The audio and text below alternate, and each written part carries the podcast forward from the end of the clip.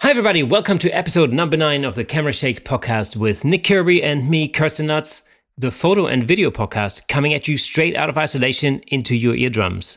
We'll be talking about photographers' lives in lockdown, what's happening in the world outside, and if we're lucky, we'll hit on photography too.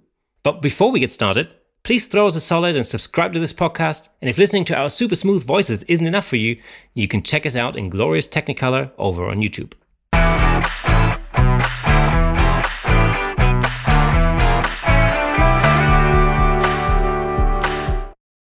Without further ado, I want to introduce you to our guest for today's episode.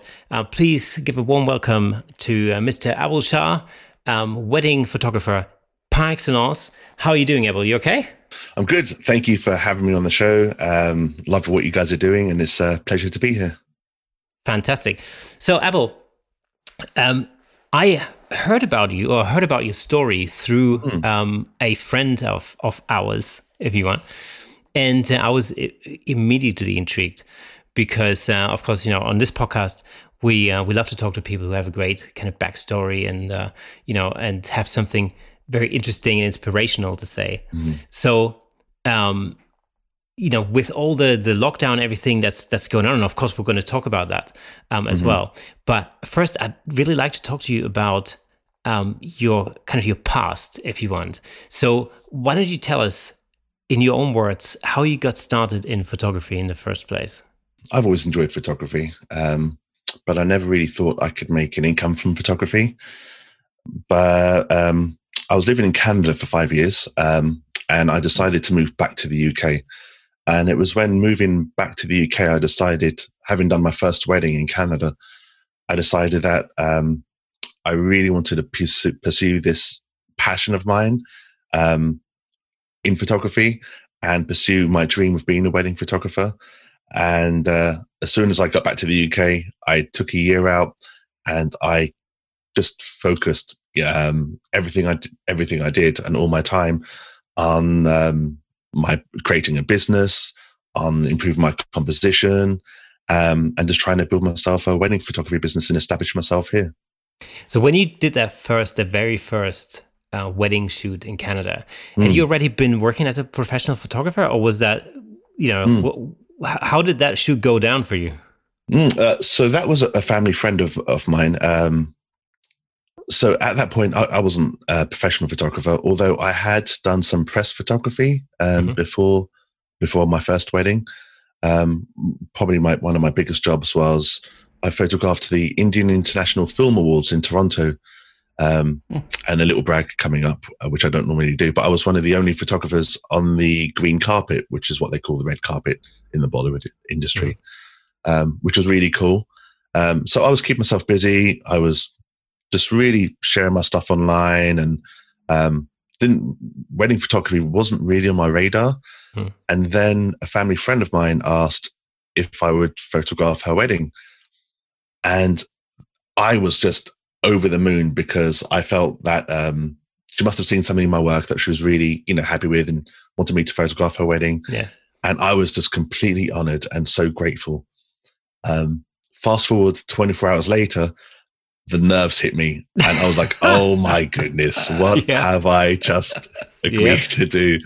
Um, so I think over the next few weeks and then, you know, the months before the wedding, I just, um, yeah, really stuck my, my head in the, you know, in YouTube videos and photography yeah. books and yeah. And just, yeah, became That's obsessive so and Sarah, that's so funny because I did. I remember exactly having the same, the exact same experience. It was like exactly the same. I mean, the first time I shot a wedding, um, and I don't do many weddings. You know, I do, I do mm. very, very occasionally. But um, it was the same thing. You know, a family friend asked me to uh, to shoot their wedding, and you know, and I of course said yes. And mm. then yeah, the very next thing is like, uh, man, what if I screw that up? That's a special day, right? Yeah. No way. You know, uh, wedding uh, weddings have a certain amount of pressure themselves, which you know we yeah. all know. But um, that being my first wedding, what was so overwhelming for me was that she was actually a professional model, like doing oh, a lot man. of catwalk stuff in Toronto, and you know she was amazing. Um, so knowing that she had close friends um, and had a strong network of people in the industry that mm-hmm. she could have asked, but she chose to come to me. um, when the nerves hit, they hit hard. And I was like super nervous. But um, the wedding was amazing. I got some amazing photos. She was happy. And I really just got the wedding bug. Yeah. Oh, great. Wow. So that's where, yeah, that was my first wedding and went really well. And cool. Here I am. Apple, what, um, you know, not being, you know, photography is kind of second to videography for, for mm-hmm. myself. And so I haven't actually photographed a wedding previously. But a friend of mine asked me to do it this summer. Now that's been delayed for until next year because of the COVID situation that's going on. So I haven't had chance yet for those nerves to kick in. Mm-hmm. And, you know, Kirsten just said it a second ago, you know, what if I ruined a special day and all of that? And so what, what advice would you give me for uh, in the lead up to their, their to their wedding? I'd say have fun on the day. I think what's important, if you think about it from the client perspective, whether they're uh, their friends or, you know, a paying client, I think it's really important to remember their perspective. It's their wedding day. Um, they're going to have a lot of stress on the day, on the morning. The anxiety is going to be really high. Mm. So they're not going to need a photographer to come in and be all, you know, nervous and anxious. And, and I've been there, believe me, um, you know, and adding to their stress and the dramas of the wedding day. What they really want is they want someone who's just going to be competent, who's going to be enjoying what they're doing, who's going to be relaxed, having fun with it. And that's going to help relax them to get the photos that they want from you. Yeah. So um, my secret is just have fun on the day. Dance on the dance floor, man. You know, have fun with the guests. You know, go around, greet greet everyone as soon as you arrive, you know, without the camera. You know, talk to the parents, you know, uh, be respectful and polite to everybody. And just have fun. And that yeah. goes a long way. Yeah. Yeah. I mean, it's it's interesting you say that because I guess that then applies to everything. Because I, I play in a, a function band as, as well as I'm a, a bass player. Mm. Fellow and musician. So, cool. Ah, yeah. What, what do you play? Uh, guitar as well. Oh, I know really? Kirsten is a cool guitarist. Yeah. Yeah. It's, it's there's a story for another day, but me and Kirsten have this other kind of connection that we never knew about, that we found out about last year, which is very odd. Um, well, our drummer to my band has played in another band with Kirsten when he depped for them once. Uh, wow, long, long small world. Huh? Very small, very small. Yeah. But um, so I'm used to that kind of pressure, you know, going in and, uh, you know, you're the only entertainment for the evening. Mm. You know, that kind of, it's very interesting to to hear you say that, you know, have fun with them on the day, because that, that's exactly what we try and do in a, mm-hmm. in a function band. Mm-hmm. It's universal. I love it. Absolutely. Absolutely. Yeah. And you find that when you're when you're a play, in a place filled with anxiety and stress, like you can't think as creatively as you would when you're free and when you're calm and centered, mm. because then you, you're going to want to try things out. Whereas when you're uh, so anxious, you, you know, you've got these blinkers on where you're thinking, okay, I got to get this job done. Let me get this mm. job done. And I've got to get this done at this time and, you know, make sure it's all good. But when you're relaxed and you're calm and you're centered, then, you know, you can kind of flow a little more around and have fun with it and try different things. So it, it works in so many ways. So, you know, yeah. just have fun. Abel, have you ever shot a wedding on film? Oh, um, I introduced film to my wedding workflow for the first time last year, actually. Um And one of my little secrets now that I'm sharing for the first time is one of my goals for this year was to um, introduce film photography to my wedding business and become a hybrid wedding photographer. Um, it hasn't quite happened with this pandemic and this lockdown. Um, a couple of my goals have been set back, but that's one of my uh, that's one of my goals I'm currently working on. Well, you know, this is like my ultimate, ultimate nightmare. Um, oh, really? Yeah, because I always think like, you know, if you shoot a wedding on film, mm. you know, somebody asks you like, did you get the first kiss? And you go, uh, I hope so. You know, did you get the first dance? Um, I think so. Yeah, yeah, yeah. I mean, yeah. You know, and of course it's, it's ridiculous really, because not too long ago, mm-hmm. everybody was shooting on film and, you know, right. It was fine. You know what I mean? But, uh, but it's just one of these things where I'm thinking like, oh my God, like with all the other pressures, of course, if it's, as always, you know, if it's not something that you're that you're really used to and you're confident, you know, and you're mm. comfortable with, then um, then those those anxieties just get amplified when you're in that situation. And you know, and the I, I have to say, I mean, you know, I've probably shot like a handful of weddings, and mm. it's gotten, um, yeah, I mean, every time it was a little bit easier. It got a little bit easier, mm-hmm. you know. But um, mm-hmm. like this is that's actually an area of photography really. Um, I would like to. um, just get a lot more experience under my belt. You know, it's not really something. Normally what I do, um, I'm in a very controlled environment usually, unless I'm shooting concerts, which I do a lot of as well. But, you know, mm. having been a musician for, I don't know, thirty years nearly, um, I'm also very comfortable with that situation. So there's really not, you know, there's not, not a lot that kind of phases me in that. Um, and when I'm in a studio or I do headshots or I do corporate work and I'm in a controlled environment, I control the environment. But mm. in, a, in a wedding situation, it always seems to me like, you know, you gotta really be super flexible and deal with whatever gets thrown mm. at you. Is that right? Absolutely. Absolutely. Um, I, I think what I try to do with wedding photography is I approach it from Um, mostly a journalistic perspective, mm-hmm. although, so I, I tell my brides when I meet them for my, you know, first consultations or for my initial meetings, that my work is like ninety percent natural and then ten percent directed to help them mm-hmm. get the photos that they want. Um, because I think on the wedding day, I, I want to tell the story. I, I want to capture what's happening. I want them to remember them, you know, on their wedding day, not being directed, you know, throughout the whole thirteen, fourteen hours of the wedding day, mm. you know, to do what the photographer wanted to do. I just want to really capture the narrative of the day, the story of the day, and the guests having fun and the bride and groom having fun with the guests. Um, so I think that's what's really important to me. And that's, you know, been working out really well for me too. In terms of, you know, being fearful of, you know, introducing film to, to weddings, man, some of my favorite photographers in the world are the classic masters like, you know, Elliot Erwitt, Henry Cartier-Bresson. Yeah. Um, they rocked film, man. And even now, by our standards, they are just legendary. Absolutely. So when I hear, you know, when the Nikon released their new mirrorless camera and Canon did as well, and there was the single card slot, and I heard people just screaming about the single card slot. I just thought to myself, that's just fear talking, and yeah, for sure, them calling uh, them calling it, you know, an unprofessional camera body or a non-professional camera body. Mm. I thought to myself, wow, you know, if you put that in the the hands of someone like one of the classic masters, you know, they wouldn't be fearful that it's only got one camera slot. They yeah. would make the most of that and get the photos that they want without, you know, yeah, making excuses that they have to ease themselves away from the fear of what if. Yeah, yeah, of yeah. course. Because, I mean, you're, you, you know, you used to just get one roll of film into a camera. There's no backup right. there. Yeah, yeah, so, absolutely. You know, you just gotta, that's the thing, yeah. I mean, I thought the same thing. And, and you know, at the time, um, I did get a lot of questions as, you know, what do you think about this? And, you know, are you going to be able to kind of stick with Nikon and blah, blah. And I, you know, it's just like, well, look, the camera slot, uh, the uh, the card slot thing doesn't affect me at all because nine times out of ten, I shoot tethered anyway. So... You know, mm-hmm. I don't need any slots, and to be fair, you know, for most of the stuff that I do, so mm-hmm. it really doesn't bother me at all. Kirsten and I were were talking not not a couple of weeks ago about this very thing, and uh, I, I asked you, didn't I, Kay? What? When was the last time an S D card actually failed on you? Mm. Well, funnily enough, and back then I said never, and you know what? Last week one failed. Yeah, I kid you not. Yeah, yeah, so but first, yeah. to be honest, it's the first S D card ever, ever.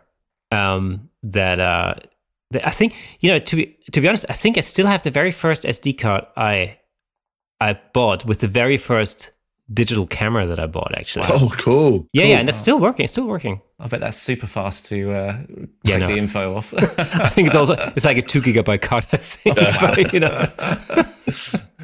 But, yeah. Uh, yeah. Let's go back to uh, when...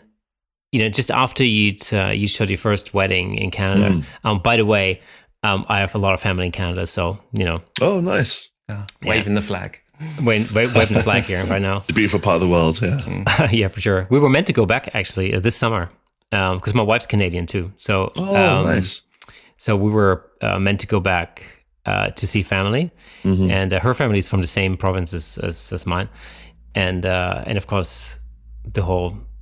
COVID nineteen thing is completely, you know, scattered our plans. Yeah. So it's yeah. bank off flights and move it to next year. You'll get out there soon, buddy. Mm. Yeah.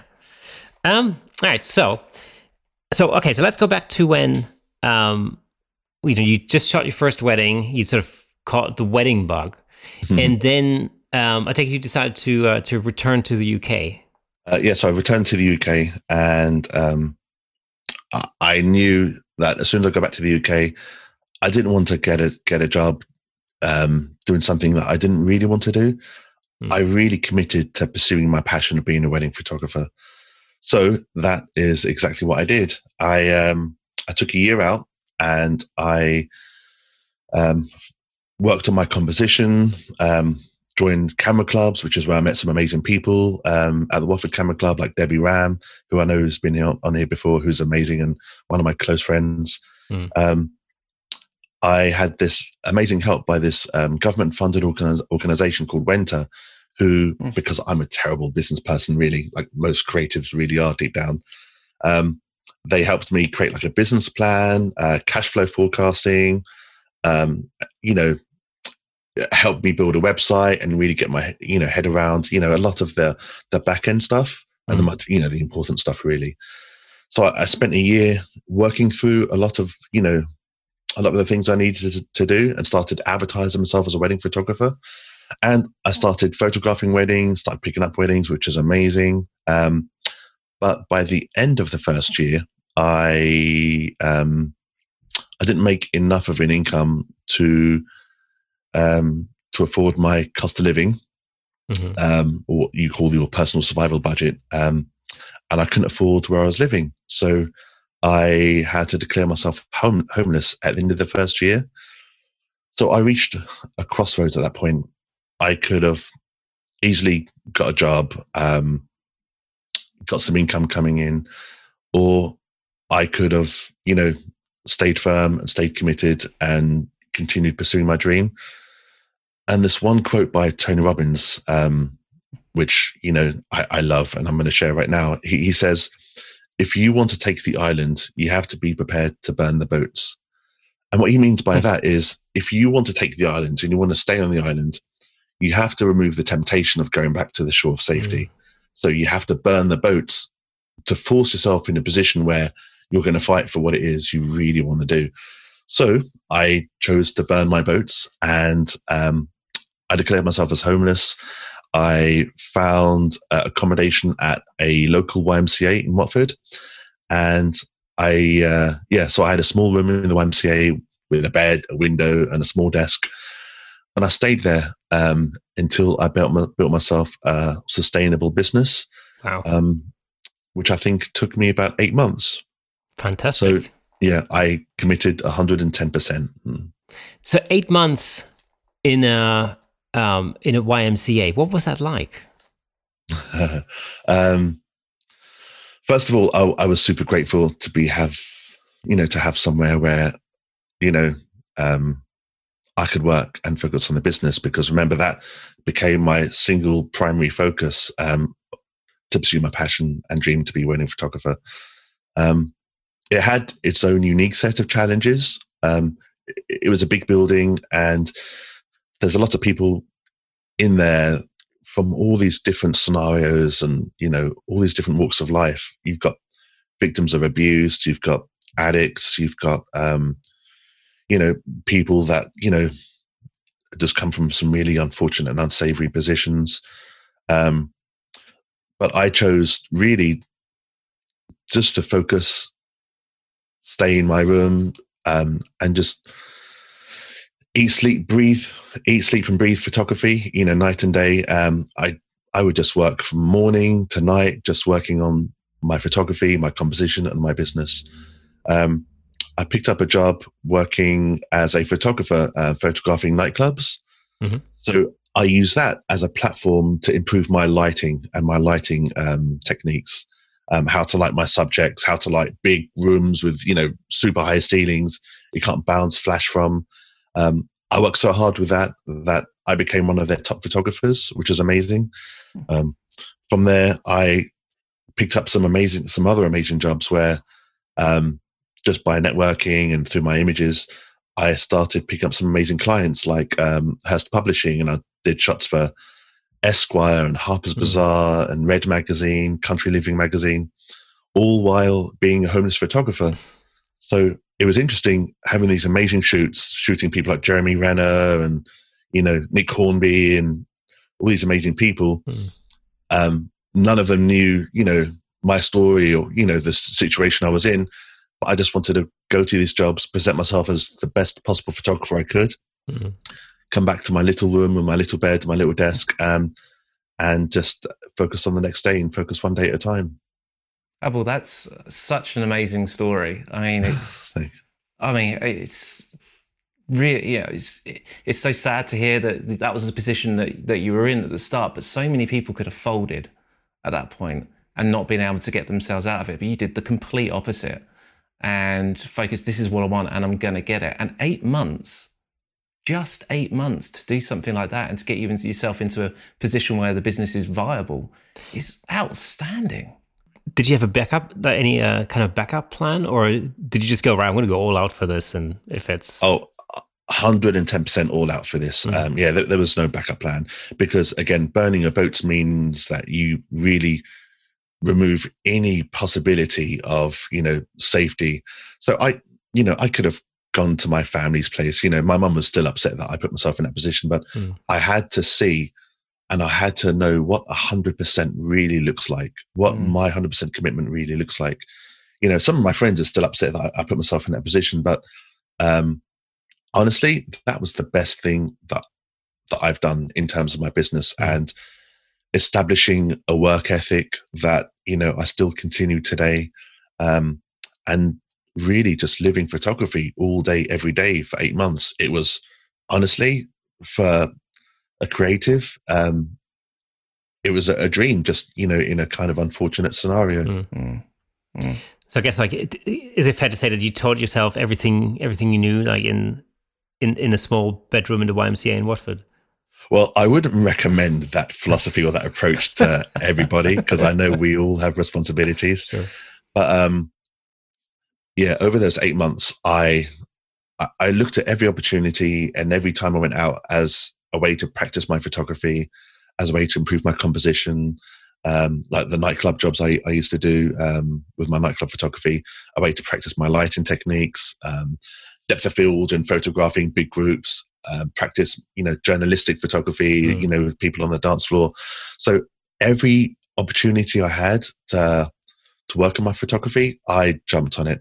Mm. And every time I had a job come through, whether it was a wedding or whether it was a commercial shoot or, you know, for one of these amazing publications, I treated it like my last. So I knew that by treating it like my last, I would give it everything I had. Mm. So with, you know, with all the the sort of highs during that um, during that time, I'm pretty sure there's, there must have been some real lows there as well. Did you ever feel like giving up? Yeah, there were some um, challenging times, especially especially being in a situation like that where you see people who who are there for some really, um, you know, some really tragic reasons. I um, it was very testing, but I think it was a great test to my own commitment, mm. uh, to committing to my own goals, and a great test to see for the first time, you know, what again my one hundred percent commitment really is, um, and what, you know, what my best work ethic could really be, mm-hmm. and I'm really happy to say that, you know, I pulled through. You know, I came out with a sustainable business. Um, and although, you know, I'm far from perfect now, I'm still working on my back end and my website and, mm. you know, my marketing and my always conscious of my client experience. And I've made mistakes, but um, honestly, it was probably one of the um, most rewarding times, even if it was the most difficult. Mm. So how did you manage to build your network uh, when you were in that position? Like you're living at the Y M C A and um, you're going out to do mm-hmm. client work. How how did you how did you manage to to combine all these things and like and build your network? Um, so everything I did um, was orientated around photography. So one of the things I did was I looked for communities with, you know, like-minded uh, creatives. So I found a local camera club in Watford called the Watford Camera Club, mm-hmm. W C C. Uh, which is where I met some amazing people who have become, you know, some of my closest friends. Um, and meeting people passionate about photography is just amazing. Um, because our, f- our family don't always enjoy what we do as much as we do, right? right. Our, our friends don't always understand our photography, you know. Yeah, absolutely. Oh, yeah. But yeah. I'm with you so, now. I bet. Um, So meeting like-minded people that you can share with and push each other creatively with, mm. um, it's great. And I would recommend that for everybody. So so for anyone watching, if there's a local camera club to you, Um, or if there's an online community to you with, you know, like-minded photographers, go out on photo walks, go to these camera clubs, um, meet people that, you know, will push you instead of, you know, holding you back. Um, because if you really want something, um, you just have to ask yourself, you know, how much do you want it? You know, the thing about camera clubs um, is that, uh, I, you know, I felt exactly the same. So when I moved mm. to this area, when I when I first got married, um, I really didn't know anybody around here. And my wife actually suggested uh, that I join a camera club. Mm. And, um, you know, and I looked around and in, in actual fact, Watford was the, the first one that popped up, you know, near near to where I live. So, um, and, uh, you know, and what I found was, I mean, th- there were a few surprises there. I wasn't completely, was not aware of the fact that there were uh, so many competitions going on, or that there were actually competitions going on. Um, I just didn't know uh, that that was a thing in a camera club. Mm-hmm. Um, but, it, you know, the, the thing that I really found was that because you've got this, this you know, large group of people um, all in one place, and uh, a lot of them are really, you know, long-standing, really experienced photographers in particular fields. You know, some like lands, really experienced landscape photographers, other like, you know, portrait photographers or wildlife photographers. Uh, and, mm-hmm. you know, you come into a group of people like that and you kind of you immediately think like, okay, um, landscape photographer, I don't know very much about this. I'm going to go and talk to Steve, you know, who's like extremely awesome at uh, at landscape photography. And you have all these people in one place. And, you know, um, there's a, we used to go to the pub Um, after the mm. after the actual club meeting, and you just hang out and you just talk, you know, photography. And if you wanted to know something about a particular type of photography or something, that be mm-hmm. always that always be that one person uh, that you knew you had to speak to because you know they knew a lot more about this particular thing than you did. And um, of course, we all we all learn differently, but um, that's certainly uh, for me that's really helped me in the past to mm. um, diversify and just learn about you know different types of photography. Um, Mm-hmm. You know, it's, I spend a lot of time um, in a type of studio type of uh, situation, you know, where I can control everything. And um, so landscape photography, just as an example, is the one thing that has always sort of eluded me. And I'm, you know, mm-hmm. it's just a, a thing that I always thought like, man, I don't know how these people do it, you know. I realized that getting up at four o'clock in the morning and sitting in the field for hours, that kind right, of does yeah, it. Yeah, yeah, absolutely. I, I mean, I love looking at landscape photography, but much like yourself, Kirsten, um, it, it's not something I've practiced and it's not something um, I'm particularly passionate about, but I love looking at landscape images. So, you know, I really tip my hat to those people that get up early in the morning and come back with an incredible image that, you know, people like yeah. us just really appreciate. Yeah. Yeah, and it's um, it's such a great source of um, of information. I think you know, um, joining a camera club, and even if you know, even mm-hmm. if you're not into competing, I'm really personally I'm not into competing at all. Um, that's not my bag. Um, I, you know, I totally appreciate um, uh, other members, you know, really being into that, and that's cool. Mm-hmm. And I, I don't mind uh, listening to a judge, um, you know, talking about images and stuff. That's all. That's all good. Um, For me personally, there's so many other benefits to to joining a club, though. So absolutely. Well, I mean, the benefits there because I, I'm very fortunate now where I work some, with some amazing photographers and have some incredible friends in the industry, uh, like Scott Johnson, who's like a Fuji ambassador, mm-hmm. and um, you know he's on board with um, you know the M P A and the S W P P. Um, Adam Alex is one of my favorite photographers in the world, who's an incredible mm. destination wedding photographer. He's won like every single award you can think of, from W P P I yeah. to S W P P. Um, so, you know, these guys have entered competitions. They love entering competitions. Yeah. Me, not so much. So I, I really prefer, and I right now I tend to focus on my client experience, my business, my own work, my own composition. Mm. Um, however, um, one of the benefits of, another benefit of joining the camera club is it was just so eye-opening to to see images being entered into competitions and seeing how they're judged, understanding what the judges are yeah. looking for, um, listening to images get critiqued. I've learned so much from watching images being judged and being critiqued and um, being inspired by so much of the work and learning from other people's um, successes and other people's mistakes.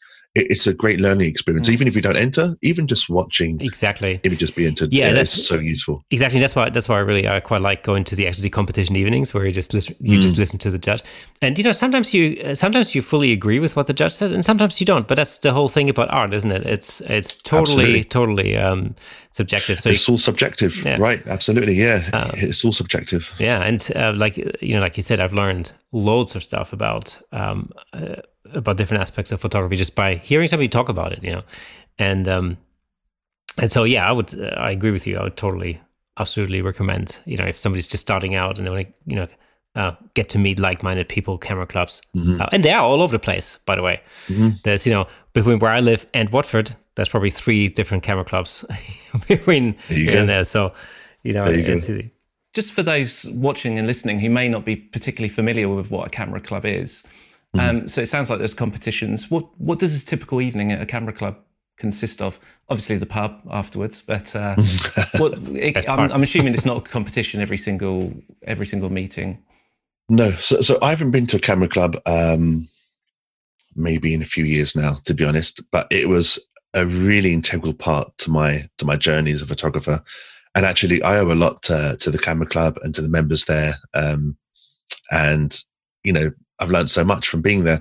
But what happens in, in camera clubs, um, you know, week by week is they might, might rotate with having different speakers coming on. Like, um, you know, some amazing photographers from across the world might come to speak at your local camera club.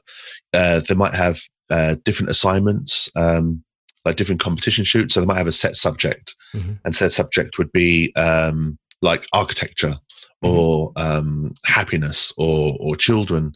Um, so it's a great way to really push your creativity and to work to set subjects, which, you know, really helps. Um, it does help improve your, you know, your creativity yeah. and your composition.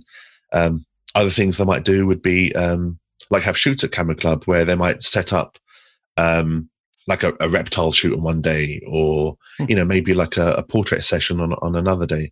So if you've got a good camera club um, who listen to, you know, what the members want, then honestly, it's just so, so helpful to anyone that really is passionate about taking photos and wanting yeah. to get better. And you, you get to know a lot of people, so you make a lot of friends. So it, beca- it very quickly becomes very friendly. You do a lot of like mm. uh, excursions, like we do. Um, we do something called the Prime Lens Challenge, for example, where we go to mm. a particular city, um, and the uh, the thing is that you only you're allowed to use one prime lens, and you get to shoot whatever you shoot on a day um, on cool the challenge. same same mm. prime lens. That's right, yeah. And then there's a bit of a competition, you know, for a laugh um, yeah. afterwards. Um, but that's a real challenge. I mean, you, you one focal length. That's it, you know. No zooming, nothing. Absolutely, it's yeah. like, you know, and it pushes you well, in, in different ways. So, actually sharing um, a little insight into how I work as a wedding photographer, I, I'm actually a prime lens shooter. Mm-hmm. So um, I completely agree with that. And I think having a prime lens on your camera body when you're shooting, uh, especially as a wedding photographer, really makes you work hard for the shot. Mm. And I don't mean because you want to make yourself work harder unnecessarily, but it means that you don't get comfortable, you know, having to zoom in and to zoom out. Um, and being so disconnected, you know, with like a seventy to two hundred lens on there. I carry a thirty-five on one body and a fifty on the other, or maybe an eighty-five mm-hmm. if I'm doing my couple session, you know, for the for the portraits. Um, but by having fixed focal lengths, if I really want a closer shot, I'll come up and I'll take a closer shot, um, and it will make me it will make me stay invested. It will make me stay focused and stay creative, um, and it just helps push me. Stay on my toes for the full day. Mm. Love that. Just, I, I absolutely love that. It's a really nice way of approaching um, approaching a, a day. Um, how do you deal with those situations where perhaps you're not able to get as close to the action as you'd like? Mm-hmm. Um, you know, I, I don't know whether you go into the, the church, if it's a church wedding, whether mm-hmm. you're going into the churches and taking photos during the service itself. Um, mm-hmm. how, how do you deal with that without a uh, variable focal length? Yeah, f- wedding photography can vary depending, um, well, from church to church, really. So some churches, which I'm sure you know, you know, don't allow photography during the ceremony. Yeah. Some might allow photography, you know, during the during the entrance only, um, or some will give you the, you know, the freedom just to move around, and you know, they're so easygoing. So it really is, you know, almost on a case by case or wedding by wedding basis.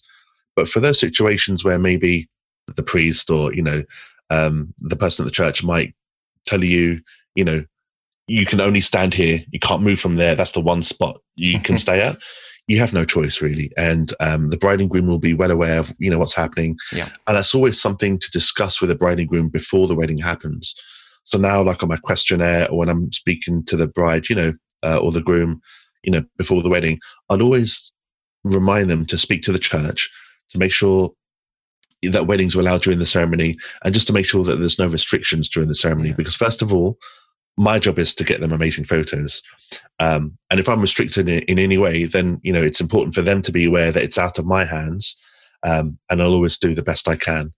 But for those situations where I am kind of far back and I can't, I don't have much movement or, or freedom to move, you know, during the ceremony, um, then I'm always just trying to think about the composition. So thinking about the full frame, trying to tell the story where maybe I can get framed with, you know, the couple and the guests, you know, um, just trying to make it work, because there's yeah. always a way to make it work. Just remember the glass is always half full, right? Yeah. You know, you touched on there, um, you know, consultation and, you know, speaking with the bride and groom in advance, you know, about restrictions that there might be.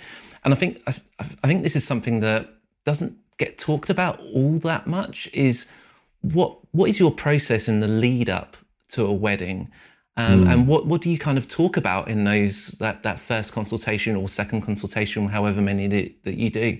I don't think a lot of people really go into detail about that, that kind of thing, but it's, it is critical, mm-hmm. absolutely critical to make the day go as smoothly as possible and to enable you mm-hmm. to get the, the best faces you, you can. Mm-hmm. Absolutely. I, I don't think there's a one size fits all approach um, mm-hmm. to creating a client experience for, you know, yeah. for us as wedding creatives. Um, I, I know people that are just purely journalistic. They'll have no contact with the bride and groom. There's no like formal portraits done apart from group photos, and they'll just turn up with a camera um, and take some amazing images. Like, you know, one of them that comes to mind is just an incredible photographer, um, but they're they they're shooting from a pure journalistic approach, whereas other photographers I know, you know, they're very informal and, you know, um, have a very hands-on approach. Uh, me, um, I think I approach my wedding client experience trying to give them as, as an informal um, experience as possible. Mm-hmm. Um, so by that, I want them to know that I'm approachable. Um, and just to give a couple of insights into how I work, um, sharing my personal process is, for example, uh, one of the things I'll do is I'll create a WhatsApp group with a bride and groom. By creating a WhatsApp group, it just shows them that um, I'm not sending them emails and being so formal. It's a very personal approach, and I want to establish that from the very beginning, so they know that if they have a question or a thought, they can just send me a message on WhatsApp. Mm-hmm. And it's a great way just to have fun and just stay in contact. And, you know, it's so much easier for me to deal with than having to, you know, be at the desk and just reply to emails. Mm-hmm. I know that some people think, well, you know, creating WhatsApp groups for clients, you know, that's a bit too informal, or, you know, you're opening yourself up to so much contact. But actually, you'll find, uh, from my experience, I find that the more opportunity I give and the more I open myself up, um, the less they contact me and the less they feel like they have to, because um, it works, because they feel relaxed and because they feel that hmm. he's there, he's on WhatsApp, he's added us hmm. like we're a friend. So actually, it works out um, really well for me. So this is the thing I always feel like when, when I hear people talk about sort of automated systems, because there's a whole bunch mm. of like different automated kind of systems that I take care of, of all the, you know, all the, the reminder emails and this and that and the other, and I send the contracts mm. out and blah. And all of this happens, like you just start the whole process literally in the beginning and just get scheduled out and everything happens. And yeah, I, yeah. I always think like, okay, so from a business perspective, I can totally understand this. It like, you know, speeds things up and makes them more reliable and all this, you know, all the rest of it. But then I kind of think, but it's such an... Im- But potentially, it's such an impersonal approach, and especially mm. with something like weddings. Yeah, I've always, I've always felt that um, it's such a personal thing. I mean, not, mm. not least because I got married myself not too long ago, a few, three years ago. Is it three? Was it? I don't know. Can't remember. Yeah, three years ago. Congratulations. Somewhere like that. We can edit that, Kay. Yeah. Someone's um, on the sofa tonight. Well, yeah. But um, so I, I really like that. Um, that WhatsApp approach. I think that's, I can see that working really well. And I'm willing yeah. to bet, right, that you'll get, you know, a, a one sentence message from them if they've got a question. Whereas if they had done that in email, probably right. ten different things might have come out and you'd end up with a couple of paragraphs. That... Exactly. And if you think about, if you think about your mindset when you're sending an email to a client, like you're, you're trying to be as formal and as comprehensive as possible. And mm-hmm. you're doing it in a way where you're conscious, even slightly, that, you know, this could, someone could come back to this later. Right. Mm. And it, it, it's, it's very formal. But if you're like, when I create my WhatsApp groups, my client, it's just so casual and so relaxed. It, you know, reduces and minimizes any formality, you know, with me, my client, um, without, you know, breaking too much of a barrier, because there's nothing overly invasive, but it just really shows them um, and gives them that security and confidence that he's there for us whenever we need mm. him. He's just, mm-hmm. you know, on WhatsApp. Mm-hmm. And I, I love the idea. It's such a, such a simple thing, but right. they, they know you've read the message, right? Yeah, there you go. You know, you it's go. so simple, but you know, it's modern. It's it's how things work today. Yeah, and it's just as easy to reply back. Yes, straight mm-hmm, away. Yeah. Just, you know, one hand on the phone and there you go, job done. Yeah. Yeah. yeah. One hand on the phone whilst you're driving? Maybe not. Let's not do well, that. You could dictate if you wanted to, you know, well, soon yes, good I to guess me. You could. So, um, okay, so let's come back to uh, to you being, you know, building your business mm-hmm. um, out of a out of a room at the Y M C A. Mm. So when you got to the point where um, you took the step to get your own place, mm. what did, what did that feel like? Wow, that's that's a good question. Coming out of the situation I was in, um, you know, that hostel at the Y M C A and getting my own accommodation, you would think that, you know, there's a sense of relief or there's a sense of accomplishment. Um, and there is a little, but actually what really happens um, more so than that, which people wouldn't realize, is you feel a little more pressure because now you have a little more responsibility. Yeah. Um, yeah. There's more overheads. Um, So that work ethic that I established during my eight months in that position um, actually just um, evolved and was just in full for, full force when I came out. So um, nothing changed when I came out. If anything, I probably had to work a little harder. So why Gracious Photography? What's the what's the story behind the name?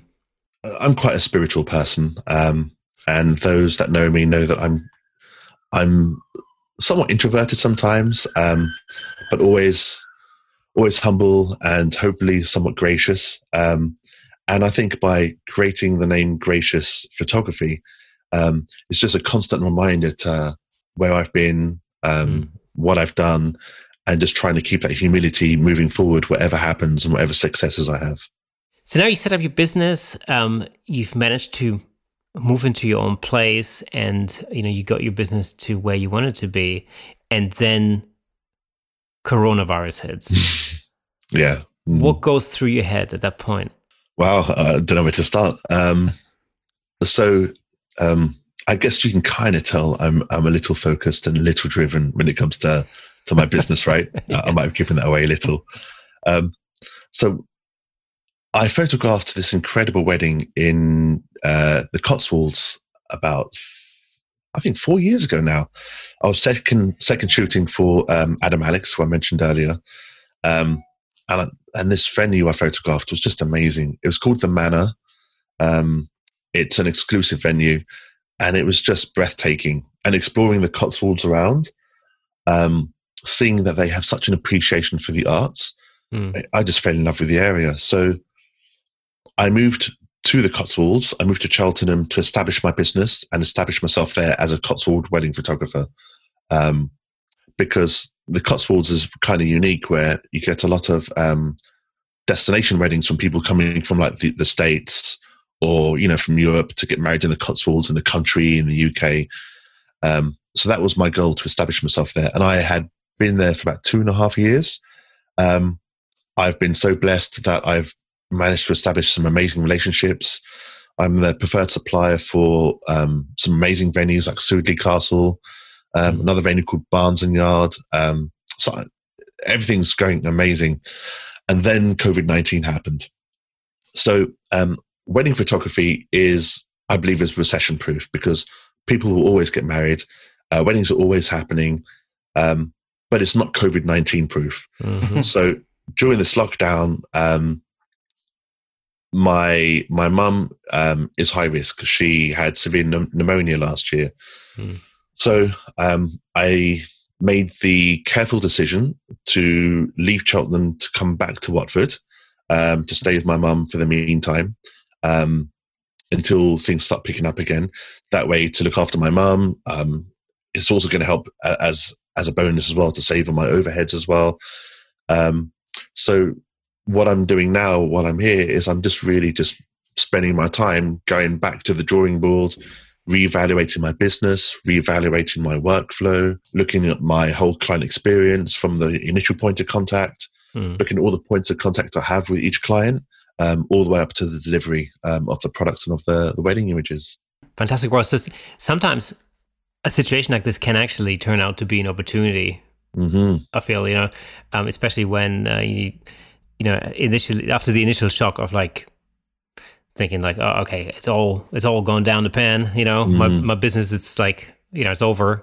Um, and then you know, a few days later, you kind of start thinking, well, actually, hang on a minute, this might be an opportunity to streamline things. You know, work on. You mentioned you were working on the back end of your website, for example, mm-hmm. um, and uh, you know, and and to to just improve your workflow, the client experience, think about marketing. This is something I hear a lot. Uh, and a lot of people say, yeah, I really got into marketing whilst I was, you know, whilst mm-hmm. I was doing this. What else have you been up to during uh, during lockdown then? So I'm, I, I've not been very active on social media, um, well, much at all really over the last few years. Most of my work comes through recommendations mm-hmm. and word of mouth, which is such a huge blessing for me. So I, I've not really had to depend on on advertising myself or on social media, but that is something I would like to change. So I've, um, there's someone called Melissa Love, who's an amazing person in the wedding industry, who has created um, a platform for creatives um, in the wedding industry called The Marketing Fix.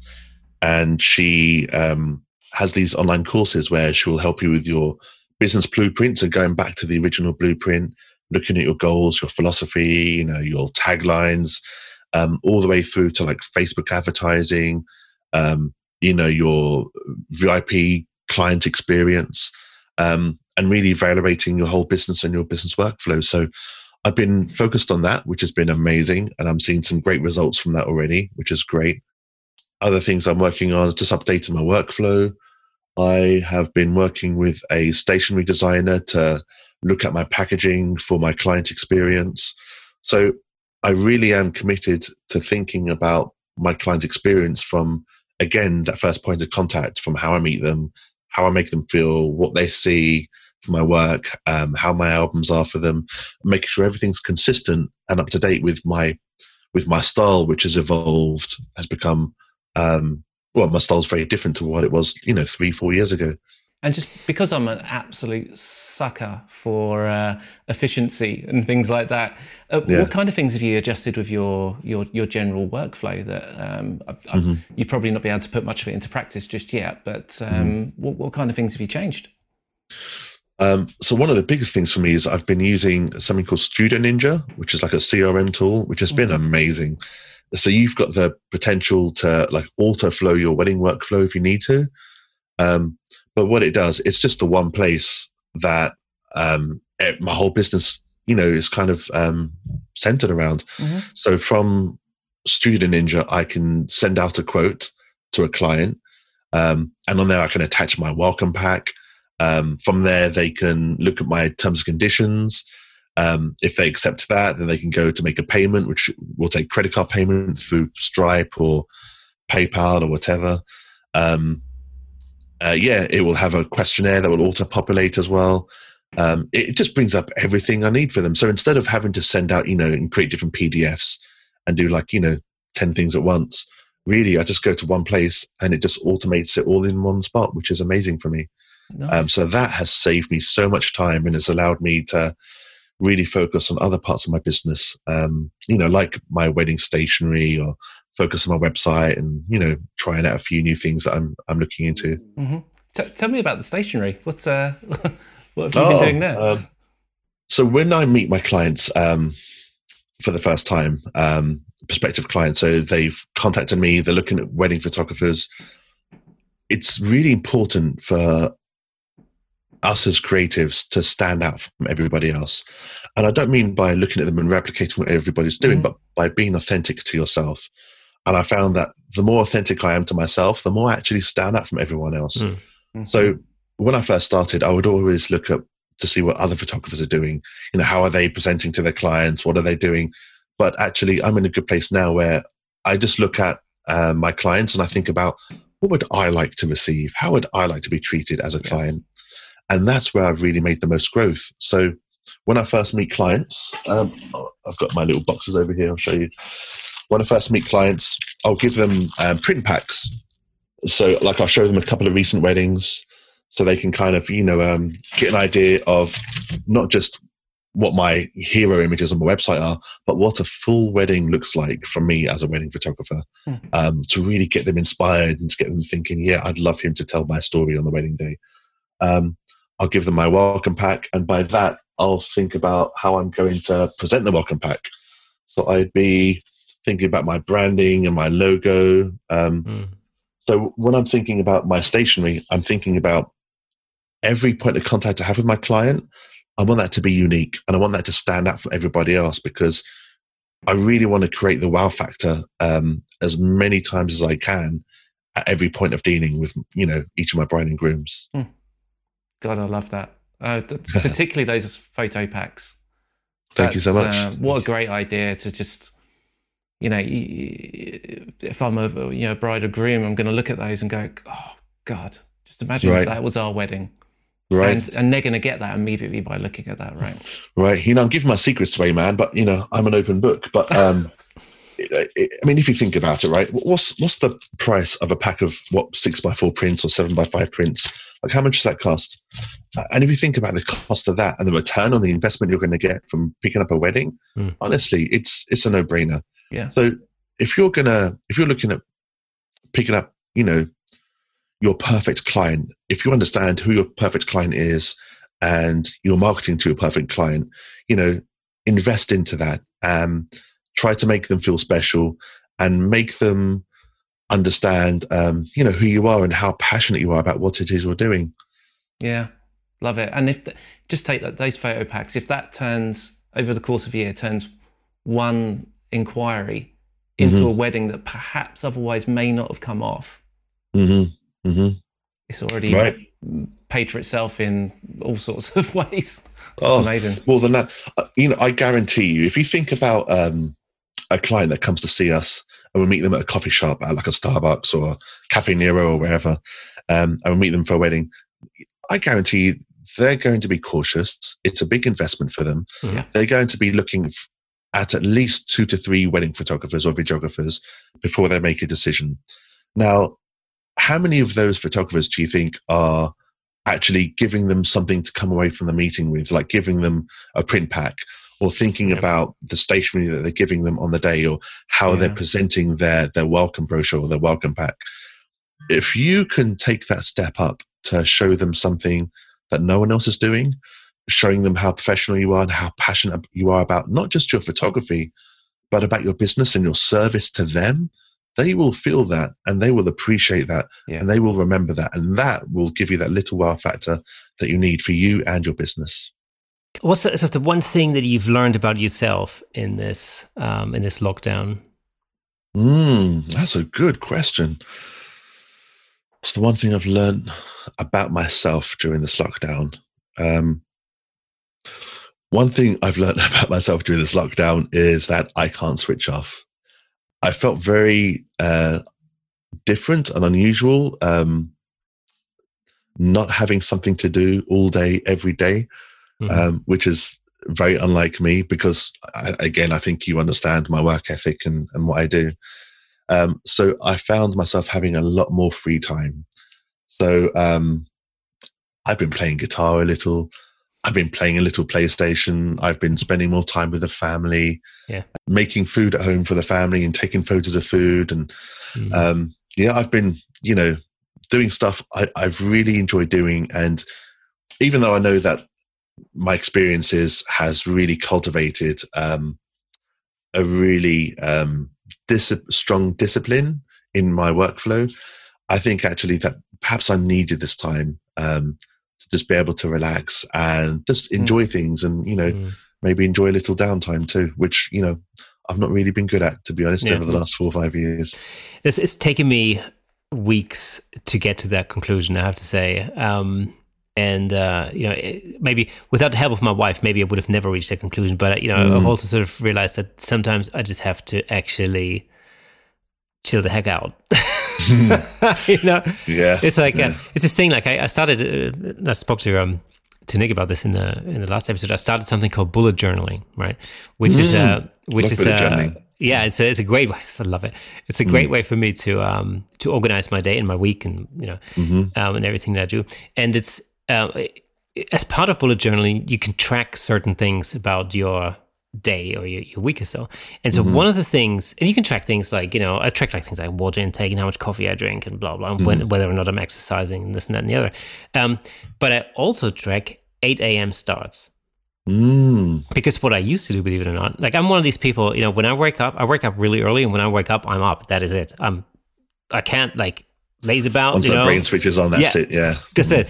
And so what would happen, you know, would be like, I'd wake up at five thirty, I'd be up, I'd go downstairs, throw on a computer, you know, I start editing photos, you know, I sit on the couch, throw on some like, you know, some some ridiculous like National Geographic, like, you know, uh, fifty-seventh dive to the Titanic or something, you know, running in the background, whatever. The P Js. Yeah, yeah. yeah exactly. You know, and I'd be like editing photos and doing this and then the other. And yeah. then, you know, eventually my wife would come down. She'd be like, oh, you, you know, how long have you been here? I'm like, ah, oh, two hours, you know, I've already done this and then the other. And, uh, and so, and so for the last uh, few weeks, I've mm. been tracking eight o'clock starts, because I figured, you know what? If I start working at eight a.m., that's fine, man. That's cool, mm-hmm. you know? Mm-hmm. And so what that's meant is now, you know, when we wake up in the morning, my wife and I would do a little meditation together. And and I have to say, it's really been so beneficial just to take out that little time and not worry about anything else or any tasks that I've got to do on this day. Because I know, you know, mm. eight a.m. is when it starts for me. And, you know, because you don't have that, like that routine in the morning, like the, you know, the, the commute to work or to an office or to a studio or anything like that, you know, you're not at home, and that's mm. my studio, you know, um, it's really kind of, it slowed things down in a weird way. It's actually helped me to organize myself better. So now I feel I have more quality time than I had before, you know, and it's, uh, And it's it's a really, I don't know, it's, you know, it's it's a really useful thing for me, because my brain's always like running at one hundred eighty miles an hour. You know, I always think, welcome to the mind of creative. Yeah. Yeah. Well, exactly. You know, it's always like I always say, like, well, you know, it's the it's the uh, it's the creating, you know, the creation process that does it for me. Once the project is finished, I don't like to hang around. I like to just already think about the next thing that I'm going to do. And uh, but the one thing I've learned is that slowing down sometimes can actually be a much greater benefit to yourself than than always like going at it at like, you know, yeah. one hundred miles an hour. So on many levels, you know, I feel like it's it's been really useful. Yeah, yeah, yeah, absolutely. It, you know, I think that's I think that's a great thing you're doing, because I think slowing down and maybe um, listening to, you know, paying attention to your thoughts and what's coming up. You know, sometimes you'll find little gems in there that maybe, you know, they're telling you, you know, something you should be doing that maybe you haven't done, like mm. maybe reconnecting with um, friends or maybe family, yeah. or doing something yeah. that, you know, you've put up for so long, but, you know. Yeah. It's, it, that's that's really amazing. Like, you know, in the first, I don't know, like in the first two weeks of lockdown, I think I've spoken to more people than I would have ordinarily spoken to in like a year, you know. There you go. Like, yeah. uh, you know, yeah. people from all over the world. Um, like, you know, because obviously I have, I mean, a family abroad and everything, and uh, I went to an international college, so I, you know, went I went to school with people from all over the shop, and uh, and just reconnecting with people was just a great experience. You know, I've talked yeah. to people that I haven't talked to in twenty years, so it's, mm. yeah, it's like, yeah, I, I think that the uh, this is really, I think this time is really going to make some changes moving ahead. Like, I think mm-hmm. the way we um. socialize and the way we've opened ourselves up to our to our friends on a on a deeper level, mm. um establishing this as a new habit, I think that's just a beautiful thing to do. Um you know, like these you know these weekly calls that we have with our friends on Zoom or on Skype yeah. or FaceTime, it's just a beautiful way to, you know, to check in with our friends and to ask a question like, you know, how are you doing? How are you really doing? Exactly. Which, you know, we don't always mm-hmm. do. We would just go around and have a cup of tea, talk about good things. But now we're asking really meaningful, meaningful conversations, and we're showing so much yeah. more compassion than we ever have before. So um, I think there's going to be a lot of positives coming out of this. Okay, so Abel, you know, uh, photo studios have been able to uh, to open up again uh, fairly recently. Have you been on any shoots um, already, or is it still starting up slowly for you now? Yeah, because because I've uh, chosen to uh, keep my mum company, who's shielding because she's high risk. I've really had to be very mindful of my contact and my mm. social interaction. So I've not been able to go out much. However, last week I um, did my first shoot, or my first uh, paid commission shoot for a friend who's opened up a bakery um, in Watford, actually, which was really cool. Great. Um, so that was nice, taking some photos of some gorgeous bread, which smelled amazing, and pastries. Um, mm. Which went really well. But yeah, I've not been um, as active as I would like to have been um, photo-wise. Drop us a link to that later, because I love bakeries. I do. Will do. Yeah, will do. Hey, come on. You know, German with Canadian roots. Come on. Oh, man.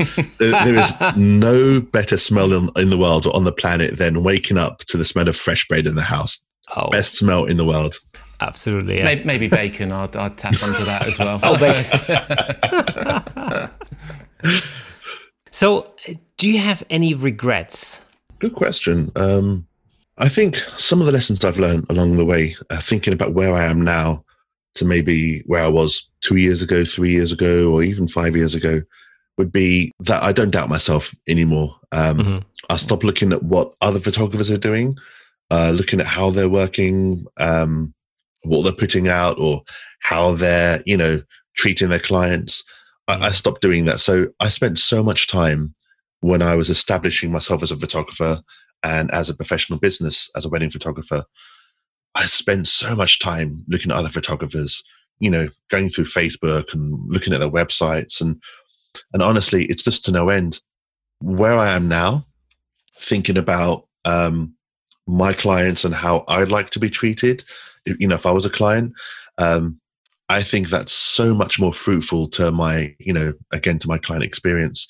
So the only thing I would probably regret is I wish I learned this lesson sooner, um, to stop comparing myself to other photographers mm. and just learn to be my authentic self and just learn to embrace it. Mm. What what kind of advice would you give to somebody who's uh, just getting into the uh, the wedding photography industry? Mm. One of the... Yeah, one of the first thing that comes to mind is find yourself a mentor. Um, I, I know we, we live in a in a time where, you know, we're so entitled, you know, everything is so easy to find mm. with YouTube and it's instructional, you know, videos on, on anything, you know, if you want to be a master of something, you can just, you know, learn from home, right? But there is nothing like finding a mentor. So, um, So I've been very lucky in that I've had a couple of mentors um, along my journey. Um, uh, I think I mentioned a couple of names earlier, Scott Johnson and Adam Alex. Mm. Um, and having a mentor where someone can honestly give you some feedback on your work, um, tell you, you know, what to look out for, um, show you, um, you know, what they're doing and talk to you about your pricing, and, you know, and help you with, you know, Um, everything. It's just just priceless. Mm. So if you think about the, you know, old classic wedding photography, where, you know, you'd be assisting a, a big photographer. Um, you know, I've heard stories where, you know, some incredible photographers I know now started by just asking a professional photographer they could just take their bags to shoots, and then they started shooting, and then they started, you know, second shooting for them, and and now they're incredible photographers. Yeah, it's like um, making tea in a recording studio. Right, right, yeah. yeah. You know, I and to be honest, I, I've um, I started mentoring. Um, I started being mentored by one photographer by saying to them, you know, much the same, and it's just been one of the best things I could have done. Mm. So for anyone starting out, finding yourself a mentor, um, someone whose work you like, because uh, there are so many different styles, but maybe finding a style of photography that you like, that you connect with. Um, and knowing if the person can give you real honest feedback about your work and help push you to be the best version of you, that you can be, um, that is priceless. Mm. Yeah. So find a mentor would be my first choice. Fantastic. Well, so we've come to the, the sort of the last segment um, of today's podcast. So every week, um, Nick and myself, we set ourselves a little challenge. Mm-hmm. So we had uh, video challenges in the past and photo challenges. This week, our challenge was to take a selfie. Mm-hmm. So we, this would be yeah. fun. Yeah, this would be fun. um, so we've uh, we took a number of, of photos, um, and of course, as always, uh, we will show them to you, and then uh, that'll give you an opportunity to give us some uh, constructive feedback. Mm-hmm. Because um, as much as you know, we love to learn from what our guests are, are telling us. You know, also from a photographic point of view, it's uh, it's a it's a great learning experience, an opportunity for us. Actually, because we like to push ourselves, and we like to push uh, push each other um, as well. Love so, that, uh, absolutely you know, love that, mm. and uh, it really gives us something to do. It's something else to do. You know, sometimes it takes over most of the week, really. But you know, cool. You can't rush perfection, man. Nope. Yeah. Okay, so Nick, why don't we start with your photo this time? What a cool image! That's. Uh, I really like the composition here, actually. So like you've got um, the lens on the right third of the, of the image. You're almost actually really doing to the rule of thirds, actually. Um, seeing your your face in the camera lens. Yeah. Very clever.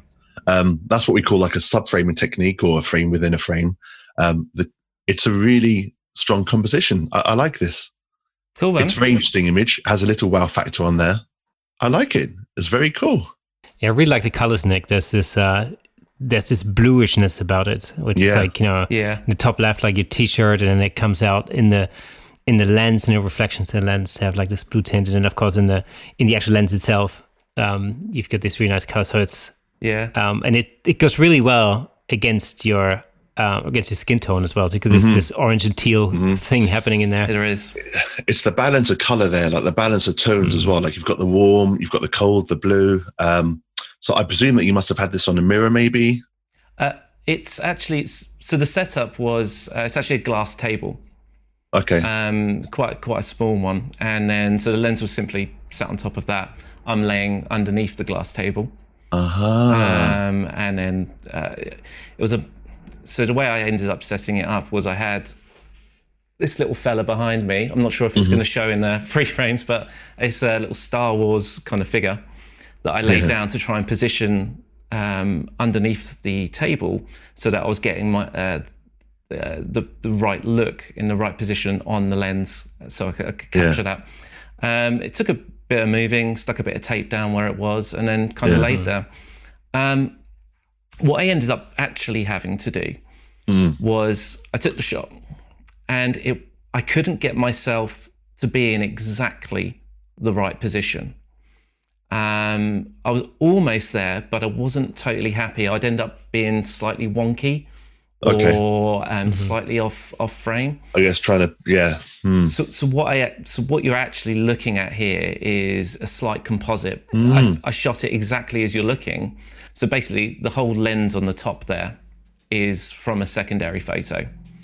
Oh, okay. And it's okay. purely because practically it didn't look quite right. What the position I needed to be in. So um, mm-hmm. basically my, what would be my left, uh, sorry, my right eye would be right up to the lens okay, to gotcha. be able to get myself reflected. To get that in the like, lens yeah, because you'd have to be under the yeah. focal lens, yeah. So, so it didn't look quite right. It would, would have looked mm. not nearly as good a photo. So I took it sec- as a second picture to just try and get that composition just to, to look right. See, it's an interesting image, um, and it gets my attention. And I think, which you'll probably learn, you know, from camera clubs and competitions, that if an image gets your attention for like more than two or three seconds, then you've kind of you kind of won because yeah. you've got something there, and yeah. you've definitely got something here with this image. Because at first, I'm trying to work out, my mind's trying to work out what's happening here. Is this in a mirror? Uh, because I I'm conscious that your face is supposed to be directly under the lens for you to be on the lens like that, but it's not clear to me. It doesn't even um it's not even on my radar that this could potentially be a composition. It's really well done. You've you, I love the balanced space around the lens, um top and bottom. It's nicely on the rule of thirds to the right. Um, you beautifully subframed yourself on the upper right third, almost perfectly. Um, I love the contrast around you. It's it's so lovely, beautifully framed. And plus, yeah. you've got the layer and the depth to the image where you're yeah. in the background. Even though you're out of focus, um, I still get it. So it's it's a really strong image. Well yeah. done. There's a there's actually that's not a crop either. That's exactly as it was framed. Uh-huh. Cool. What was that like with a fifty mil? Yeah. Exactly yeah, what it was. So. It was a yeah. nifty fifty. Nifty fifty, yeah. yeah, yeah. That looks like that sort of focal length. Great image, buddy. Well done. Yeah, cheers, pal. Yeah, I like. I love the. Uh, I love the way that your your head really falls out of focus. It's it's a really smooth kind of blur. Mm. Yeah, which is uh, the depth of field is, really is lovely. Yeah, yeah, mm, very yeah. nice. Yeah, cool. Fun image. That's yeah, cool. appreciate it. And well, the light, the light you're seeing in that lens is actually uh, the light dome, um, mm. re- oh, okay. reflecting through. Mm-hmm. Um, but it's, it, it's really brought out some nice colours, actually, you know, with the, has, the U V coated glasses on the lens. So totally. it's, it's worked out to your favour. So yeah, it's really great. Has. The only bit of editing that really happened on it, other than colour, um, was removing dust and mm. little bits of that that were on the lens that just distracted yeah. Um, yeah, yeah. from it. Did you use a speed light for this or um, yes. constant light? Yeah, I did. Yeah, it was a speed light um, inside inside a light mm. dome. Um, it was mm. kind of off to the top right. Mm-hmm. Uh, it's very, it's really quite close because um, I wasn't quite getting the power from the speed light that I wanted. Um, and yeah, I left that all identical when I took the second shot for me being underneath. It's good. Mm-hmm. You see, um, the viewer looking at this image, they go straight to the the strongest contrast part of the image, which mm. is, um, you know, the lens and the, mm. the black, and then you in the middle, you know, beautifully subframed, or, you know, it's yeah, really well done. Thank you very much. Fantastic. I enjoyed doing it. It was good fun. Yeah, I enjoy looking at it. It's good. So, Kirsten, let's uh, let's have a look at look at yours. Hey, there he is. That's cool. That's a cool portrait, isn't it? Yeah, yeah. Um, I like the composition. I like how um, you're kind of going in towards the upper right corner. You've you've got a nice space, um, balanced space. Um, top and right to the image. The, the lighting's great, actually. You've really um, yeah. now the lighting, because again, my eyes is drawn to the lightest part of the image here, mm. which is which is your face, which means that you've really nailed the lighting here. So that's great, and it's so apt right now for what's happening right now, right, with the virus yeah. and this whole lockdown and pandemic, and that startling look on your eye, which is actually very fitting for what you're wearing and again for the mm. time you know that we're going yeah. through right now. I also really like the background and the the texture you've given to this to almost look like an old film photo. Yeah, um, yeah. It's very cool. It's very cool. And you've chosen like a muted color, which which kind of works with that background, um, which leaves the uh, N ninety-five mask to really um, almost be center stage behind those pretty blue eyes of yours, buddy. It's good. Really good. I can see... Um, just through my eye, that you've dodged and burned um, yourself, because there's a little um, yeah, dodging and burning around your outline. Okay, so interestingly enough, that is actually, mm. that's um, so for rim light. So that's that was an interesting effect actually that happened. So that's, ah. um, yeah, so um, so there's, there's a number, well, it's a two light, it's basically a, a two light setup. So mm. you've got, you know, the key light, obviously, there's another speed light to the back right of me, mm. um, just hitting I can see me from, where from you, you're angle. just yeah, just filling in, and you're highlighting around the the hood, yeah. Because yeah. the original uh, intention was actually just to totally blend that into darkness. So ah. then, as I was experimenting around with it, it didn't really look the way I wanted it to look, mm. um, and so I kind of wanted to uh, to have this really kind of almost like grungy kind of feel to it, where it's you know it's got a bunch of like grungy textures on it. And- it, it feels grungy. No, it does. I think that's a good word. It does. Got a lot of things going for it, um, like the zip um, leads the eye as like, you know, a, a clear implied line leading up to your face, um, yeah. to mm. the portrait. And the thing about portraits, one of the most important things about a, a nice portrait is connection with your eyes. Yeah. And man, you are connecting with that camera right there with those big eyes of yours. Um, yeah, it's, it's a good portrait, man. It's it's yeah. cool. And the thing there was really to kind of just convey um, this sort of, you know, the situation that we're in at the moment. I mean, mm. on one hand, of course, you know, we're going to like... wear masks and everything, but also, you know, it just feels like the world feels kind of grungy right now, you know, mm-hmm. yeah. everything's mm-hmm. everything's just a bit tense and right. edgy, you know, and it's like things are not as you know, running as comfortably smooth as they would normally do. And it's it's just kind of mm. trying to convey that.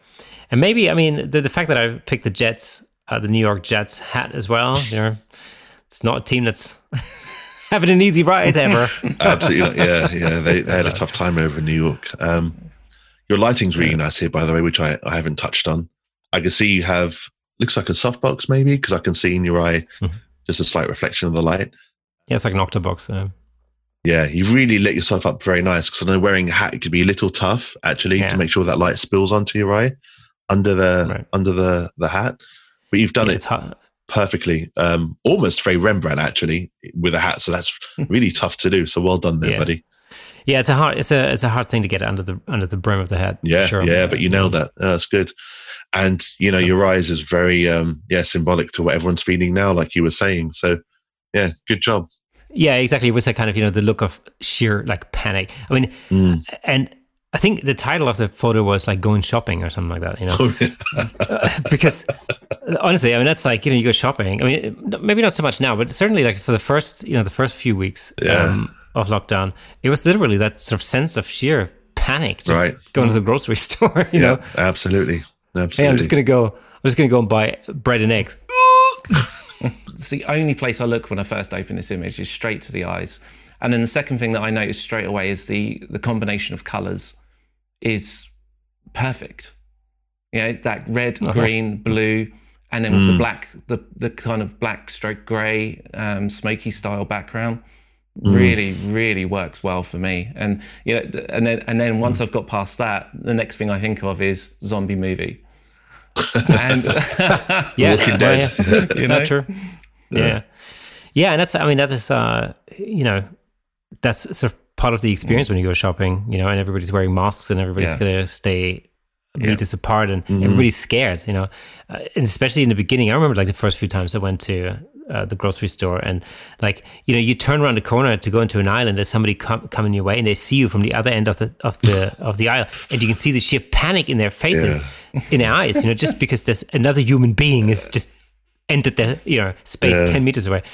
And it was just not, you know, not a pleasant experience at all. It makes shows like The Walking Dead a little more believable now, doesn't it? Right. doesn't yeah, it? Exactly. Who would have, yeah. no, I mean, you know, you know, like rewind a year. If anybody told you a year ago oh. that we were going to be in this situation, you would have said, no chance in hell. Yeah, like absolutely. This is like, this is a badly written, you know, like apoca- apocalypse movie. You know what I mean? Like you're having it's, me on, just stop that. Yeah, I'm not buying yeah, it. Yeah, exactly. Forget about it. So it's like, uh, you know, to uh, to actually live in that in in these um, extraordinary times is mm. just um, you know, boggles the mind. Mm-hmm. And and at the same time, I also feel that it's um, because it's been going on for such a long time, and and uh, we you know we have a tendency to normalize things, I think, and then you think like, hang on, this isn't normal. Like mm. this is not normal at all. yeah. This should never be normal. Yeah. yeah. Cool. Well, we've got one more photo, and that's uh, that's a photo that that we made uh, when we were doing another shoot. In fact, our first shoot um, outside of, you know, or like at, towards the end of, of lockdown, yeah. as it were. Oh, and cool. we kind of we, we thought we'd just jump in and uh, and do some stuff for our Facebook page. It's a really nice image. It's it's it's cool. It's so beautifully balanced with your. Um, You're almost very serious look, Kirsten, and then Nick's very kind of playful, fun, fun yeah. expression. I really like it. It's very clever how you've got the image actually on the back of the camera too. Lighting here is beautiful. Um, you've really uh, lit your, both yourselves up so well. Like I'm going to guess that this is a composite, but it's actually, this could easily have been both together, but just the way the lighting is, I'm pretty sure that you've composited this together.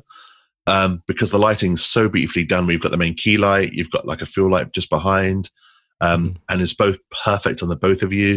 It's a cool image. So, Nick, was it a composite? Well, no, it wasn't. No, it oh, wasn't. No. Really? yeah.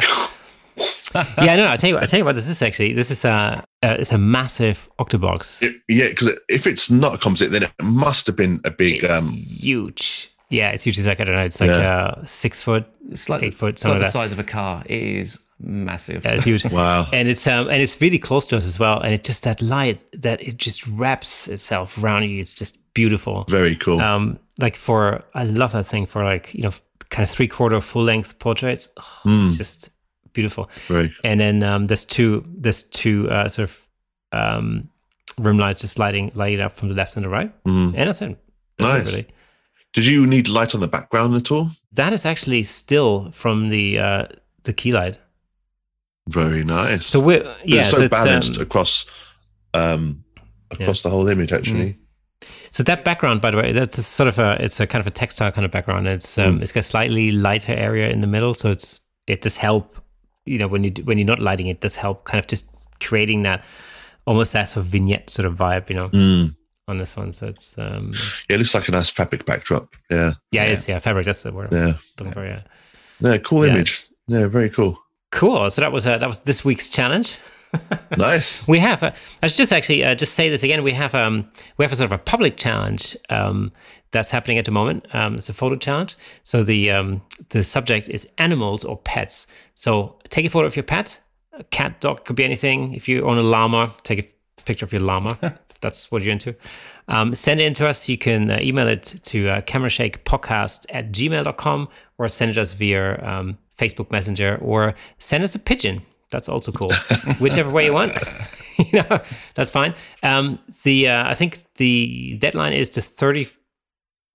What is it? June? Yeah, yeah it's June. The thirtieth of June. June. I had to think there for a second. Is it July already? I don't know.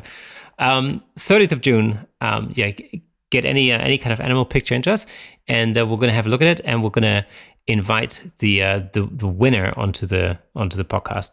So that'll be fantastic to talk to whoever you are next month during a podcast, and just.